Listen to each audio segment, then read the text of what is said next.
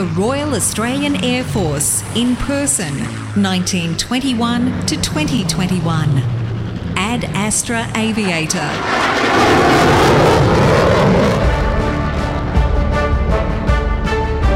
This is a series of podcasts recounting the personal stories of veterans and their families.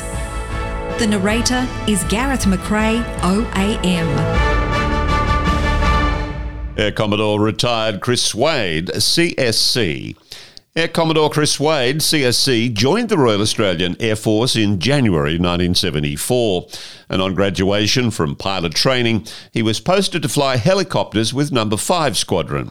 Between nineteen seventy-six and nineteen eighty-eight, he completed operational and flying instructional tours throughout Australia, the South West Pacific, and also the Middle East, flying Huey and Squirrel helicopters and C T four and Macchi trainers.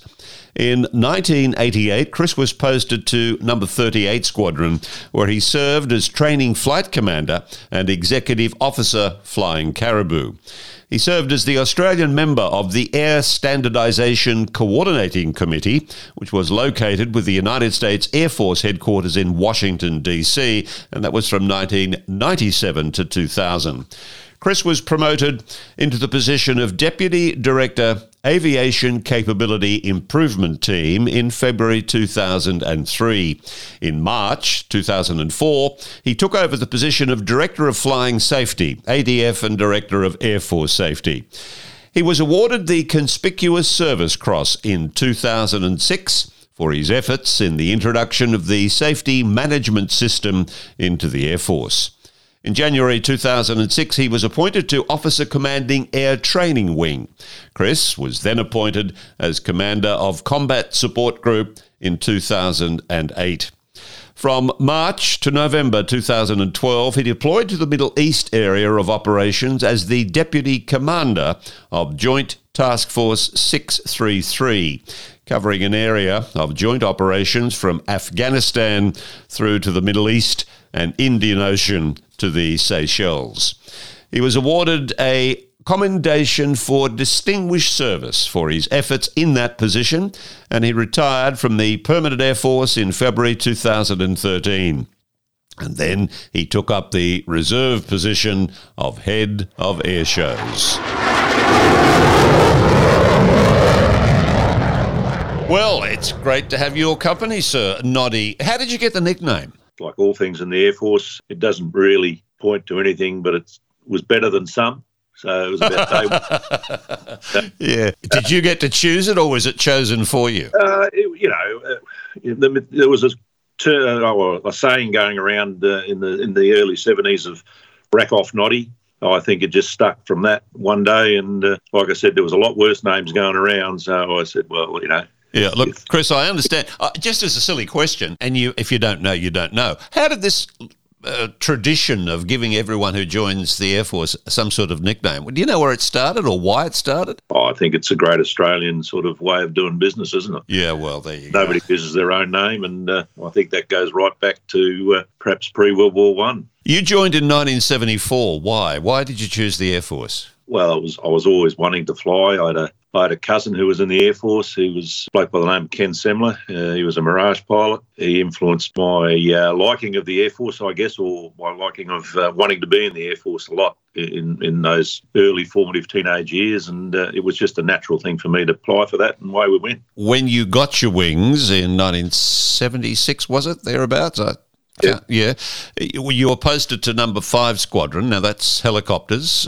During during your training, had you anticipated or wanted helicopters, or did you want something else? And how did that occur? It was a funny sort of uh, progression, I guess. I think when everybody joins the Air Force, they all want to be fighter pilots. Well, if they don't, they shouldn't be joining the Air Force. Uh, you know, I started off that way, but I had a lot of influence from my instructors, and uh, being around that Uh, early seventies, there was a lot of instructors out there who'd been to Vietnam, flown helicopters in Vietnam, and I certainly got influenced by those guys during my training. And I guess it was about the point the, where we were at Pierce and where we just started flying the Macchi that I had a had a couple of good instructors there, and uh, and I also went over and had a little fly of the S A R helicopter. Well, a ride, but I sat in the front seat of the S A R helicopter, and a bloke by the name of Greg Forbes took me around. What sort of helicopter was that? Sorry. That was a Huey. It was a Bravo model. Huey. Oh, okay, right. Probably had served in Vietnam. Actually, I don't know the tail number. I probably could look it up. But, yeah, it, it just fascinated me, this whole idea of being able to fly without moving forward. And that's when I just changed my preference, and, and it was where I wanted to go.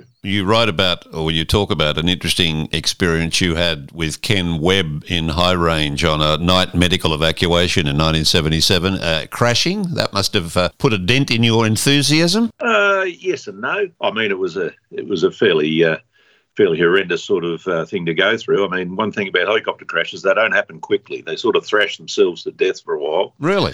But, uh, you know, it was it was a tricky it was a tricky job we were doing, um, sort of tricky conditions with low cloud and a bit of drizzle. And we didn't have a lot of night aids in those days. We were just, you know, basically just trying to land off a couple of Land Rover lights on a steep uh, or a slopey terrain. Uh, you can get a lot of illusions or, or misorientation quite easily, and uh, that's what ended up happening. And a survivable crash for everybody on board, even though we were fairly broken up as far as the aircraft goes. Everybody survived, uh, some better than others, but uh, certainly we're all still living to this day. Yeah, well, uh, that's an interesting experience.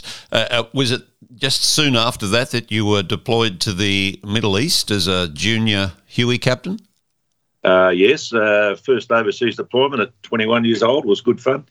Off to a little place called Ismailia, in, in, uh, which is on the Suez Canal. We were there to uh, help the U N monitor the, the peace treaty between Egypt and Israel of the day. Excellent flying, excellent conditions uh, for for seeing things that you probably wouldn't see back home in Australia, and uh, certainly uh, a tight-knit bunch of blokes, a small team of about forty yeah. guys in the detachment. Uh, really enjoyable flying, but really enjoyable uh, being part of that team. How did the helico- How did the helicopters handle the uh, the weather and, and the desert? I mean, obviously the maintainers had to do a lot more. To, uh, there's sand ingestion in the engines, and blades would wear quicker, so there was a whole lot of extra maintenance requirements.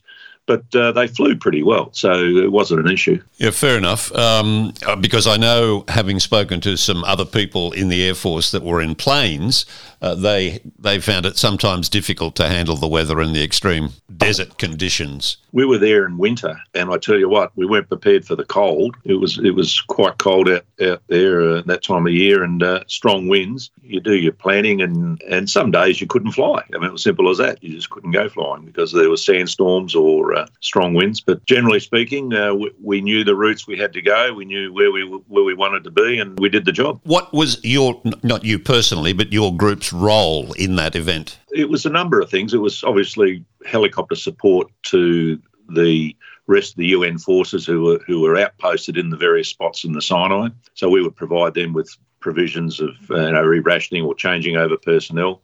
But then there was also the observer group who were out there actually monitoring the peace treaty, and these guys were uh, were there to count the tanks, check people haven't been crossing the border when they shouldn't be, all that sort of thing. So we'd take them, and they would go out and talk to the various uh, Israeli or uh, Egyptian outposts, and just make sure that everybody's doing the right thing. So it was uh, it was uh, logistics, and I guess uh, checking on uh, what's going on. How do you recall the peace treaty going in terms of the relationship between the Israelis and the Egyptians? Uh, did was it acrimonious? Was it okay? We've got a peace treaty. How, what was it like? Oh, I don't think it was ever acrimonious. They certainly didn't necessarily see uh, see each other's side of the story, but they, they tended to hold it pretty well. And of course, there was then uh, you know further treaties uh, after that. I mean, Anwar Sadat was the the president of Egypt at the time, and he, he obviously got assassinated shortly after I was there. Uh, it, it was an interesting uh, internal struggle, I think, for Egypt. Sure. And Israel, of course, were really hanging on to protecting their what they considered to be their right to have a have a country. So I don't think it's ever going to be resolved properly uh, no, over there. No, the Middle East. Fact, uh, it doesn't seem to change that much. All the pe- all that changes are the personalities. The, the issue doesn't change. You go then to the Middle East as a Huey flying instructor. Is that is that was was that part of the Anzac con, uh, contingent to the multinational force? Yeah, the Australian contingent to the multinational forces, or the Anzac contingent. Yeah. So uh, that was sort of a couple of years later, uh, after I'd been flying instructing for a while at uh, one F T S. Then I went back uh, as a helicopter instructor to five Squadron, and then up to thirty-five Squadron, and uh, uh, and from there got got the uh, six months back back in the Middle East with a different mob, not the U N, the A C M F O, but it's doing the same job pretty well. Um, the buffer zone had moved uh, across the Sinai to the eastern side of the Sinai by then, and uh, we did a very similar job to what we did in the U N. But this time I was a little bit more experienced and had the job as the as the contingent flying instructor as well. So got to do a few a few other things other than just uh, drive the aeroplane around. Sure. And wh- what's the re- what was the relationship between the Australian group and the various foreign nationals that you were working with and for? Oh, it was good. I mean, you know, we we all got along. We all had a, had the same reason to be there. Some of the countries were more aligned to our sense of humour, perhaps, or our, our culture. Mm. Um, it was really, a, a, you know, an all-in team effort from all the contingents. Uh, we got on well with the, the Swedish guys. We got on well with the, you know, the Finns. Sorry, oh, Finns were in the first lot, not that lot. What I about mean, the the group, the, the nations in which you were working, that those people? Yeah, they were great. Um, you know, made some good friends. Uh, I kept, uh, we the closest ones were the aviation groups, and the other aviation group with the, with the French, and I still keep in touch with uh, one of the guys that I met there, you know, almost forty years ago, or forty years ago, yes, indeed it was. So, um, yeah, a terrific time learning other people's way of doing business, I guess. If you had an enduring memory from that period, that particular set of years, what would what would stand out as a, a an enduring memory for you? Surviving the nights in the mess mainly, but uh, it, it was certainly different back then on operations, and I would consider that to be on operations. Uh, you know, we were doing a real job. We were armed, personal arms, not, not aircraft's weapons, but uh, certainly personal arms, because you didn't know what was going to happen. We had contingency plans if if, uh, if things went sour. You know, you had to be on your game, and I, I think the main thing is just uh, if you're going to remember anything, it is working with the team to achieve an operational outcome, and mm. and I really enjoyed. That seems to be an enduring observation from all of the people, the sixty-five plus people I've spoken to. The, the concept of team within the Royal Australian Air Force is rather special. Yeah, it is, and uh, it's been like that for a, for a long, long time. I hope it continues in the future, and uh, I think uh, from what I see, it will. You mentioned the when we spoke about the crash uh, in seventy-seven, it was in the night and you only had... Uh, Range Rover or whatever you said, lights for the helicopter. What was the role? How did the night vision goggle capability came about? What was your role in that? In the final area of the Air Force uh, actually owning the helicopters before they were transferred back into Army, obviously, uh, you know, the night vision goggle or night vision aided uh, flight was progressing. We as a we as an Air Force wanted to embrace this. Uh, so we developed this capability over a period of years. Um, the first set of goggles were, were fairly rudimentary, but then we got some which were uh, much more capable. So with that capability, we had to de- develop a whole set of techniques. And I guess one of the pushes was this was the counter-terrorist operations that the, uh, the Special Air Services were, were developing, and the need for rotary wing support for that. So that's where a lot of that came came from, and we developed those those tactics uh, basically from nothing. Uh, we took a little, borrowed a little bit out of the U S Army and developed that for our needs into a training course, and then started training people uh, over a period of time, and uh, eventually modified the aircraft to accept night vision goggles, because so obviously the... How do they work? How do they work? What's the... What's the- idea oh, behind them? It just amplifies light. So if you get a little bit of light coming in through the lens of the night vision goggle, it hits a hits a, uh, a filter. You might get one photon in, it chucks fifty photons out, sort of thing. So it actually amplifies light, and then those those photons then go onto a screen. So you're actually watching a little screen. It's not like looking through tele, through a binoculars, although it is a binocular type arrangement, but it is a, just a light amplification process, a bit like little T V screens. And uh obviously, in a in a totally dark night where there's no light coming in, there's very little to amplify. So yeah, I understand. Um, so, but does this change the whole parameter of what the, the helicopter can then do? It becoming a more effective ingredient within nighttime events? Oh, absolutely. In fact, I don't think anybody in a military now flies unaided at night. The the normal is to fly aided, because it's like it's not like flying in the daytime, but it's not far off. You don't need Uh, you don't need to have a lot of, uh, you can fly low level, um, you can fly approaches without having to illuminate the, the landing spot and all that sort of stuff. So it's a bit like taking uh, daytime and throwing it into night. Yeah. And uh, certainly, uh, I wouldn't wouldn't uh, I wouldn't go flying in a in a military context anymore without without being uh, having night vision aids. Yeah. Uh, I know it. Uh, it's quite effective now, but during that time, you mentioned a moment ago that this night vision goggles came about in a time when the Air Force was moving the choppers from Air Force to Army. Uh, what was the general feeling among people like you when that process was occurring? In other words, you were losing the helicopters. Uh, yeah, it was a bit of a knock in the head, um, you know, uh, or a kick in the guts, if you wanted to call it that. Uh, we we didn't think it was the best option at the time. Um, uh, I I, uh, I I can certainly understand Army's point of view. Uh, they wanted a bit more control over what they got it from their helicopters. Um, you know, it's an aviation capability. I'll say this. Uh, you know, I have no question that the people operating within the Army aren't as good as anybody else. They are terrific, but the organisations themselves perhaps are not. You know, if an Air Force thinks about aviation, an Army doesn't necessarily think about aviation. Yeah, understand, understand. And that's been brought out over the years. Uh, and I think uh, in recent times, uh, the Army has um, developed a lot more consideration of aviation as a combat force and put a lot more effort into looking after their aviators uh, than they did in the early days. Yeah, I would I would assume, well, I get the impression that uh, in this twenty-first century, the relationship with the all of the three defence forces, Navy, Army and Air Force, is a much more effective one than it was, say, in World War Two or in Korea or in Vietnam even. They, they work as one. Oh, yeah, they do. Uh, and, our, you know, we've got a, a, a Joint Force Headquarters which uh, ensures that, you know, we're, we're an integrated force. It's as simple as that. Yeah, we, we, yeah. Each uh, activity is linked to another activity, and everybody understands that these days. And uh, and we get on with the job. Uh, you know, I've, I've worked in the Middle East uh, as the deputy commander over there, my last uh, job in the permanent force, uh, where it was such a, you know, uh, integrated team that everybody knew Uh, how to do their job, and uh, everybody respected how everybody else did their job. Mm. So it was, yeah, it was the only way you're going to achieve the outcome. What yeah. was your What was your role with thirty-eight Squadron as the E O of the Flying Caribous?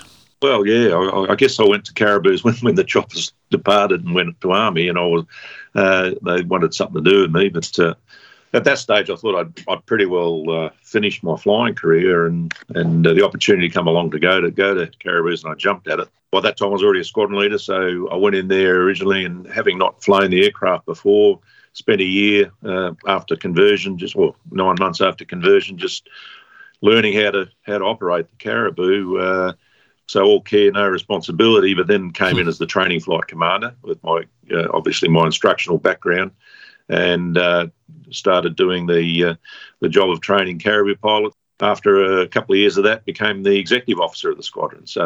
Uh, It was a great four years, four and a half years on uh, on Caribous, and uh, loved every minute of it. So do you see that progression of people like you going through the the Air Force and in different roles? Do you see that progression as a as an add-on for what the Air Force offers to its personnel, or uh, a disadvantage? Oh, I think uh, I think any any career that offers uh, you know uh, additional experiences has got to be an advantage. Um, It's it's getting harder these days, of course, uh, because of the time uh, it takes to train various people. I, that's just the way compliance uh, and everything else has gone over the years. Certainly, um, I think anybody who gets a postgraduate course, such as a flying instructor or test pilot or a combat uh, combat uh, operator, uh, as we do with, with a lot of people now. Uh, We used to call them F C Is. I don't know what they call them anymore, but uh, the, the, these are these are really uh, important for people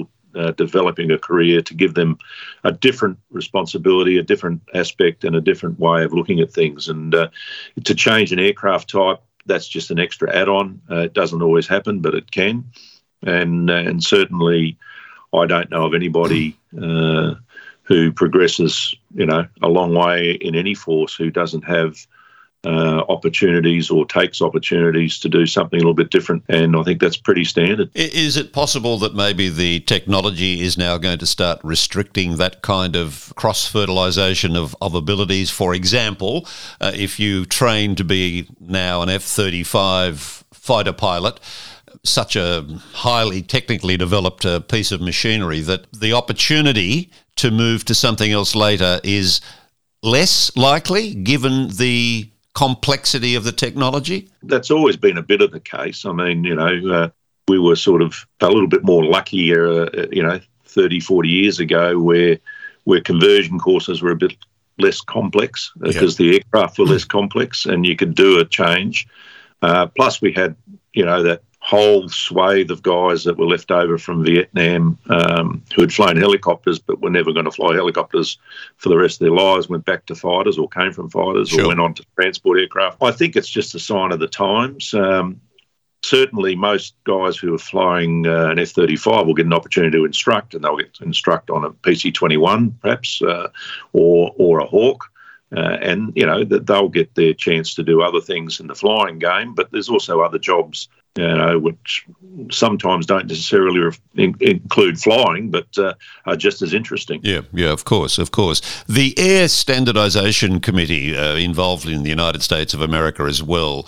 How did that all come about? And can you reflect on what was involved for us? Uh, well, I was in a, I got posted to a staff job. I'd done staff college, and I was in a uh, what we called then force development, which was a capability development sort of thing, looking at operational requirements, what aircraft, uh, you know, what are we going to next next round of aircraft and all that sort of thing. And part of that job was this uh, standardisation committee, which is uh, you know standard uh, U K, U S, Canada, New Zealand, and Australia. Sort That's of the Five Eyes, yes. The Five Eyes, yeah. yes. Uh, I became the, the the Australian rep in this job that I had in Canberra, which then followed on to the uh, secretariat job in, in Washington for, for three years, which was great. Uh, I, I, it, that organisation still exists. It's um, uh, I think they may have changed the acronym a little bit, but uh, essentially it's there to ensure that we are interoperable wherever we go. And uh, it's been around since uh, you know, nineteen forty-eight, so it, yeah. it's it's one of those things that allows those five air forces of the world to conduct business in a way that perhaps uh, other air forces can't. And, and uh, I, I believe started by uh, uh, the United States General Marshall, uh, yeah, the man who yeah. was responsible for the Marshall Plan. A very clever idea. That that makes us there, therefore more inter interoperable with uh, NATO forces as well, would it not? Uh, it does. Uh, I think uh, a lot of what this little committee did initially was just testing stuff before it went into the, the pool of NATO and uh, different languages. So uh, we were five nations divided by a common language. NATO is about uh, fifteen nations divided by seventeen different languages, you know what I mean? I understand. So, and cultures as well. Uh, our cultures are more aligned, and uh, that's that's why it was easier to develop standards within uh, the A S C C as it did compared to NATO, but a lot of them were, were then uh, swapped between the two organisations. Correct me if I'm wrong, but I'm under the impression that if you are an air traffic controller anywhere in the world, the standard language is English. If that is the correct case, is that also the case for uh, pilots across the world? Uh, I guess if you're going to have to talk to uh, an air traffic controller, it is, yes. People working with inside their own nations still speak the language that they want to speak, but internationally, yes, English is the is the uh, is the standard uh, language. Okay, well, fair enough. Just a bit of silly question I wanted to find the answer to. How did your uh, Conspicuous Service Cross come about back in two thousand six? Oh, I was thrown in the deep end and went off to become uh, Director of Air Force Safety. And uh, we had a very good system at that stage, or or the burgeoning of a very good system for flying safety in those days. And that came out of, you know, a certain amount of loss over the years. And uh, uh, we'd built up this good safety system in the process of, you know, review and supervision and all the rest of it, which didn't necessarily go across into what we were doing in our, uh, what, what, to use a, a fairly bland term, ground safety, if you know what I mean. Yes. So uh, we call it workplace health and safety now. Um, so just, uh, sorry to be rude and interrupt, Noddy, is this in any way, shape or form connected to the uh, fatal Sea King accident in Indonesia in two thousand five? Probably not. That was uh, uh, more or less a. I'll, I'll, I'll actually expand on that a bit later, but uh, take you down that way. Yeah, okay, um, we'll come to that. Uh, the workplace health and safety was mainly came out of the F one eleven deseal reseal uh, right. issue. Okay, and and, and tell it, me what it, tell me what, or our friend who's listening, what was that? So uh, we had a uh, F one eleven had a requirement to get its uh, fuel tanks cleaned and then uh, resealed, or, you know, so these these were confined spaces using uh, very sort of uh, carcinogenic or toxic chemicals, and we put put people in situations uh, where, as part of this deseal reseal pro- program, where we knew they were probably going to be affected, but we accepted that above, uh, or we accepted that uh, as a lesser thing, to keep, there are, to keep the aircraft serviceable, if you know what I mean. Yep. So didn't necessarily protect the people, even though we knew that we probably should. And there were operational. Uh, there's a number of good books around about this, and it's no secret now. The Inquiry found this out. Uh, so as a result, you know, a number of uh, a number of people who were involved in that maintenance program have had shortened lives or have had compromise in their lives because of it. I think as a result, we needed to understand why we do things, uh, and we were doing it okay in the in the flying world at the time. We didn't necessarily transpose that across to our our ground safety or our maintenance safety. So we tried to uh, roll out a similar program. It wasn't that easy. I mean, there's a lot more complexity into and diversity in what we do outside of the flying game. Flying is pretty straightforward.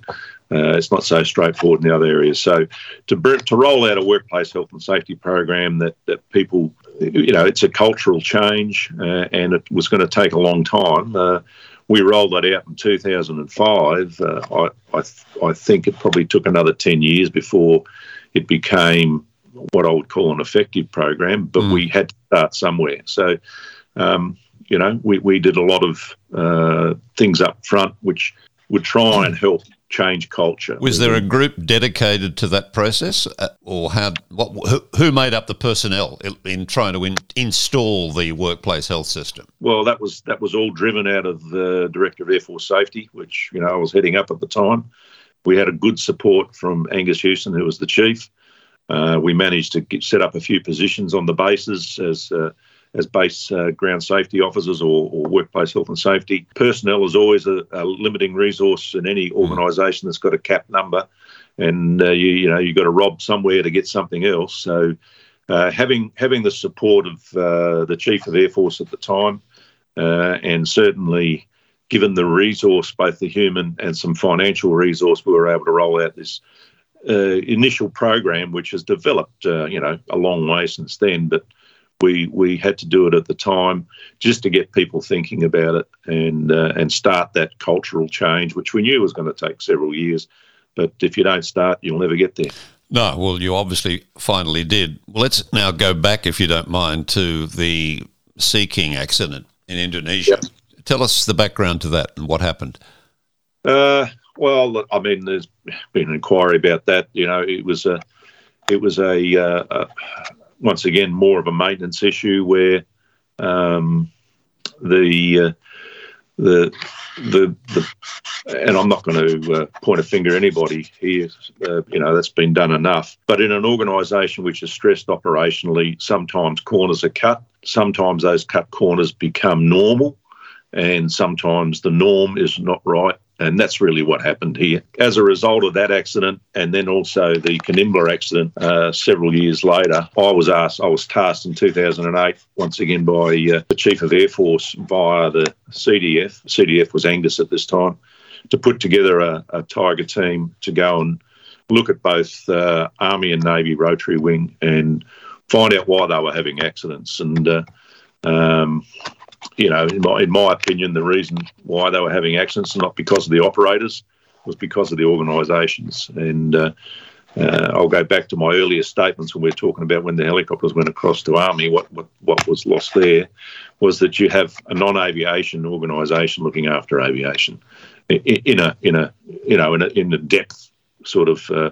or a supervisory sort of way, both being given the resources, both being given the uh, the uh, the attention they need uh, to maintain, because it's a complex thing, aviation, and uh, Uh, I, and when it's secondary to driving ships or driving tanks, uh, you quite often uh, miss out. And that's what was happening. Um, since then, since that report, which didn't go public, but uh, certainly went within the organisation, um, both Army and Navy have done some, uh, uh, I, I think, uh, significant changes in the way they manage their aviation capabilities to to provide that level of supervision mm. and resource that they need. Mm. Let's go back to your overseas jaunts, efforts, work. November two thousand twelve, you're sent back to the Middle East. How come? What what what, what was that all about? Uh, well, you know, being a joint force, uh, pretty standard that out of the three forces that were, you know, out of the Army, Navy, Air Force, we all contributed to uh, the, I guess, the executive of, of the, the Joint Task Force there. Um, Army being the most uh, numbers over there, always always headed up that task force, and that's that's makes sense to me. So they provided the uh, the two star and. Uh, And Navy and Air Force provided the deputy commander a one star. And you were you were one of those deputy commanders. One of those deputy commanders. So, I, it was a great opportunity uh, and uh, a great way to finish a, a career in doing something operational. And you know, it was real time, real time operations over there. People were dying, and uh, you, you couldn't afford to uh, take your eye off the ball at any stage. Um, Where, I mean, specific, was, where specifically was this, Noddy? The headquarters was based in the U A E, but uh, we had a forward headquarters in Kabul, and obviously most of our operations were run out of uh, Tarin Kot uh, for the Afghanistan uh, side of the house, but we had uh, a large naval contingent. We always had a ship uh, based out of uh, out of Bahrain. Uh, we had air operations out of Qatar and obviously out of out of the U A E as well. So it was a very large area of operation and, and very complex uh, uh, with several different activities going on at once. Um, mm, mm. Maritime, uh, land and air. Then this was Task Force six thirty-three, yes? six thirty-three. Several have come along and gone since. Uh, you know, we've as as the I guess as the priorities changed in that in that region, uh, so so did our task forces, and um, it was really really good to work with a joint force there that were committed and dedicated and capable. They were doing stuff over there. Uh, I guess the uh, the current inquiry into uh, the various aspects of the uh, the, the S A S or the uh, special forces over there is uh, is something that's going on at the moment. My approach on that was those guys were doing a tough job. Yeah, yeah. And uh, I think sometimes we've got to look at the people at the top of the tree uh, in charge of things. And anyway, be that as it may, let's not look at the political side of things. Task Force six thirty-three, working, you were the deputy commander, uh, working yep. with, uh, again, other countries, other nationals. Uh, how did that work? How effective was the relationship, and, and how quick was communication conveyed from one nation to the other? Oh, I mean, it, it, it worked all the time. I mean, uh, I guess our biggest interaction was with the U S forces because they were the larger numbers there, but we also, uh, in our in our the area of our operation there, uh, we had uh, embedded personnel in the uh, Combined Air Operations Centre uh, up in Qatar, and, mm. and that uh, worked pretty well. For a while, we had a uh, you know a command and control unit over there, which worked extremely well. We kept personnel working in inside of other organisations, so the communication was seamless, as seamless as it can be in yeah, those situations. Sure, sure. That was, then, How- of course, we were also lodgers inside uh, the U A E, so we had to have a relationship with the Emiratis, uh, uh, which we did. We had, a, we had a very good relationship with those guys and respected what they were doing for us. That relationship continues today. Mm. Um, How difficult was retiring, Noddy, in two thousand thirteen? Uh, it wasn't difficult at all. Okay. I, I, I came back after eight months in the Middle East pretty burnt out, quite honestly. We were working eighteen-hour days every day. And uh, like I said, you, you you couldn't take your eye off the ball. Working in several different time zones uh, and providing reports, and te- you know, back to Australia, to the I S A F forces in Europe, and obviously Afghanistan, and then the Middle East as well, and, and other areas of operation where, where our naval forces may have been. Uh, your your day was extended, if you know what I mean. Yeah, and, I do. Uh, I do. You have a wife and four children. How stressful was your roles in the Air Force on family? You'd have to ask them, I guess. I, I, I, my wife keeps saying there's not many people who have sent uh, husband and two children toward the same war, but uh, in this modern era. And, you know, we weren't getting shot at every day, but you were still in, in situations where uh, you could have been. The organisation, the Australian Defence Organisation, goes out of their way to make operations safe for people. Uh, they really do uh, try and make the people who are who are in, in, in theatre safe, uh, yeah. as, as safe as possible in a warlike situation. You know, I, I, I've got a lot of a lot of time for that. That can also lead to issues, uh, of course. Uh, people are restricted from what they're trained to do sometimes because of that. So, how you know. proud of how proud are you as a father that four of you, all four children, are in the Air Force? Well, we had five, so they're not all four. Oh, okay. Well, I didn't. Well, didn't know about the fifth. That's a surprise. But you've got four in the Air Force.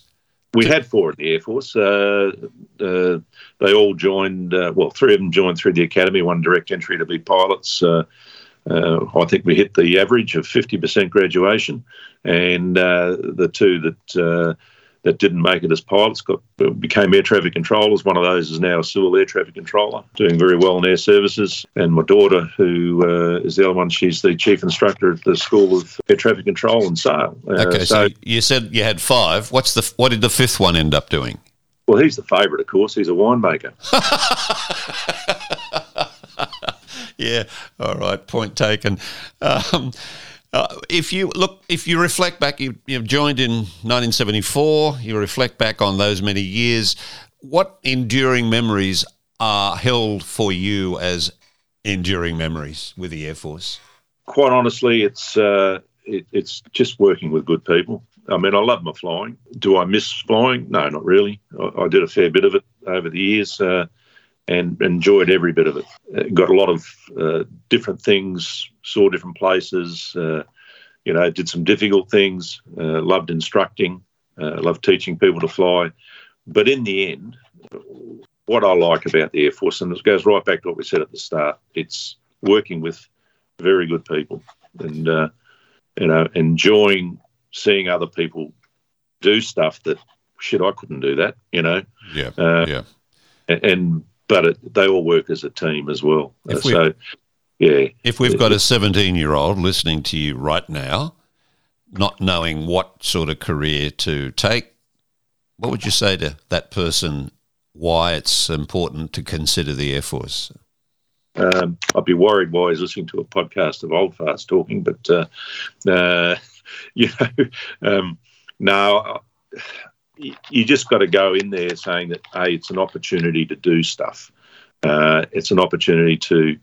to do stuff that not is available to any anybody in the streets. That so it, it's it's special in that respect, mm. uh, but it's also very rewarding, and you do get to work with very capable people, and you are part of a team. I, I think that's always the way it should be. Could I uh, could I say to you regarding why you'd worry about a seventeen-year-old listening to a couple of old farts? When I started this process last year, my next-door neighbour, seventeen-year-old girl, listened to them. Guess what she now does? She's in the Air Force. She's in the Air Force? Well, good so, on her. So I think that's terrific. What we are doing, what you have done in your career and now sharing it on these podcasts is important for a variety of reasons, one of which is it shares with all of us how important the Royal Australian Air Force has been in the history of Australia, having had people like you serve in it and contribute to its magnificence. So I think the role is important, and I think the Air Force is important, and I really know your contribution has been important, and I want to thank you very much for that. Thanks, Gareth. And uh, I just want to say since since getting out of the uh, the Permanent Air Force for the last nine years, I've been working with fantastic bunch of blokes on these air shows, and uh, uh, I'll probably miss that more than I ever did miss flying. You know what I mean? Okay. So, uh, all right. Noddy, Chris Sawade, C S C, Air Commodore retired, thank you very much for your time today, sir. Thanks, Gareth. Uh, enjoyed every bit of it.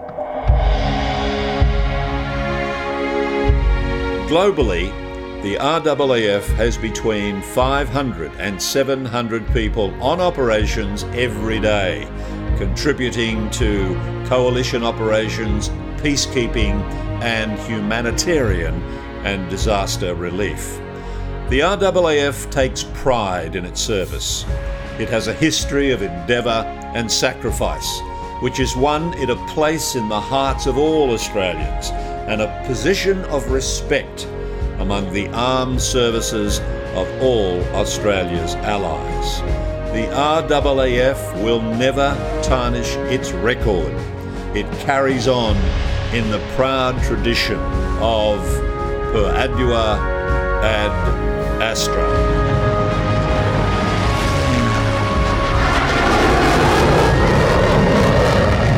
This is a series of podcasts recounting the personal stories of veterans and their families, produced by Air Force Association New South Wales, which is a registered charity that focuses on the well-being of Air Force veterans and their families.